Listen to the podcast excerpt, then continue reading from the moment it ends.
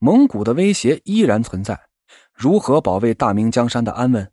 藩王不能分封了，卫所大将又有变成安禄山的风险。朱棣呢，只好迁都北京，自己的事儿自己做，这样就是天子守国门。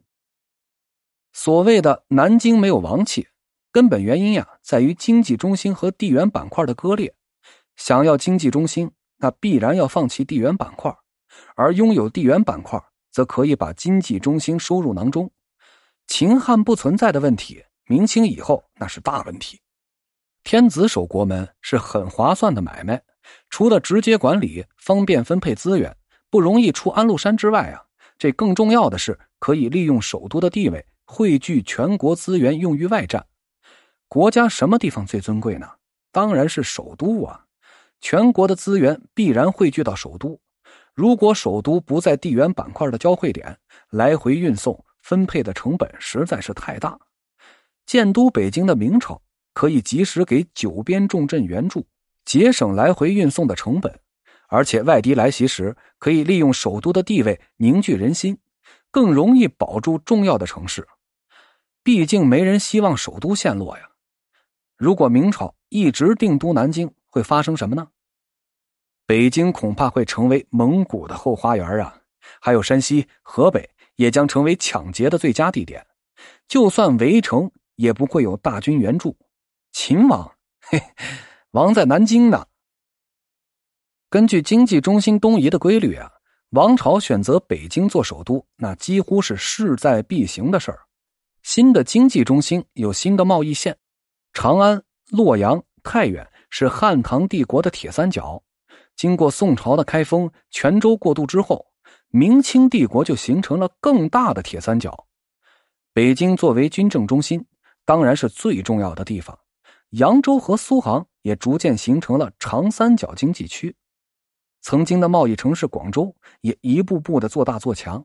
虽然个别城市有所变化啊。但基本上是北上广的格局，这些城市啊都在沿海。根据我之前的说法呢，钱在沿海，很多事儿啊也必然发生在沿海。明朝的倭寇发生在江浙，郑芝龙的霸业在福建和日本，葡萄牙人到了澳门，太平天国起自两广。明朝后期的法定货币是白银，而白银呢也是自大海而来。当然啊。沿海的不止东南，还有东北。中原的经济中心转移到江南，草原的经济中心也转移到东北。此时的蒙古啊，已经落伍了。满洲是渔猎民族，但水草丰美的地方总有更多的资源，比如人参、貂皮、袍子等。蒙古压根就没有。可这些东西啊，那是稀缺品，这也是满洲超越蒙古的重要经济原因。满洲用东北特产和朝鲜晋商开展了贸易，赚了很大一笔钱。他们用这些钱来武装军队，然后呢和蒙古、明朝打仗。晋商有钱很好理解，他们的钱来自贩盐和贸易。那么朝鲜的钱从哪儿来的呢？其实啊是从海上来的。西班牙发现了特大的银矿，其中很大一部分就流入了明朝，还有一部分呢流入了朝鲜。当时的世界呀，已经形成了巨大的贸易线，满洲也不可避免的参与了进去。他们用贸易赚到的钱抢劫中原，这越抢越开心，越开心越抢，最后抢到了整个中国。东北就不用说了，人家就是从那儿来的。蒙古也全部归顺，并且尊满洲可汗为蒙古可汗。还有啊，一六四四年清军入关后，迅速就吞并了华北。三大板块被满洲是牢牢的握在手里，分散的汉人怎么斗啊？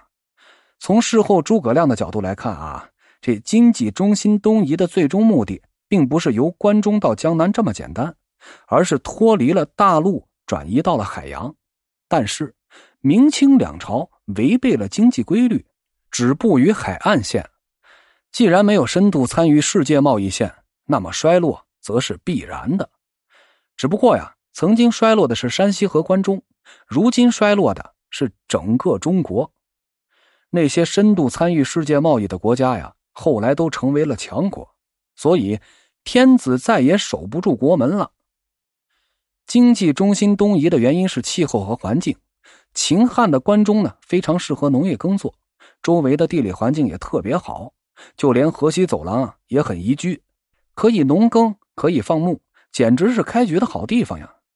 唐朝的环境也很好，长安的周围啊有很多的湖泊和鱼塘，和现在的江南其实没什么分别。别看现在的山西自然环境不太好，可汉唐时期的太原南边有一个湖，和如今的太湖差不多大。我们从流传下来的壁画《仕女图》中可以看出啊，唐人的衣服是雍容大方，根本不是严严实实的。除了风气开放啊，主要是温度高啊。也正是从唐朝开始，中国的环境和气候开始逐渐恶化，山西和关中的湖泊消失了，甘肃和陕北的草原逐渐沙化，这气温是越来越冷。在农业时代，这可是很要命的，田里不长庄稼。人吃什么呀？所以大家就不得不向东南转移，寻求更适合生存的地方。这种气候变化也影响着草原。看看现在遍地沙漠的西内蒙古，怎么都不像草原的经济中心。所以呢，东方的游牧民族势必崛起。气温在一六四四年达到了历史的最低点。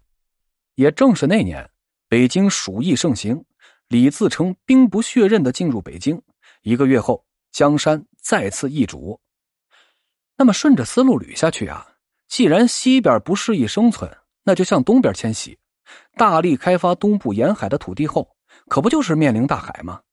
那些王侯将相的传奇，无不屈服于历史和经济的规律，而历史和经济的规律又受制于环境的变幻莫测。说什么人定胜天，嘿，鸡汤而已。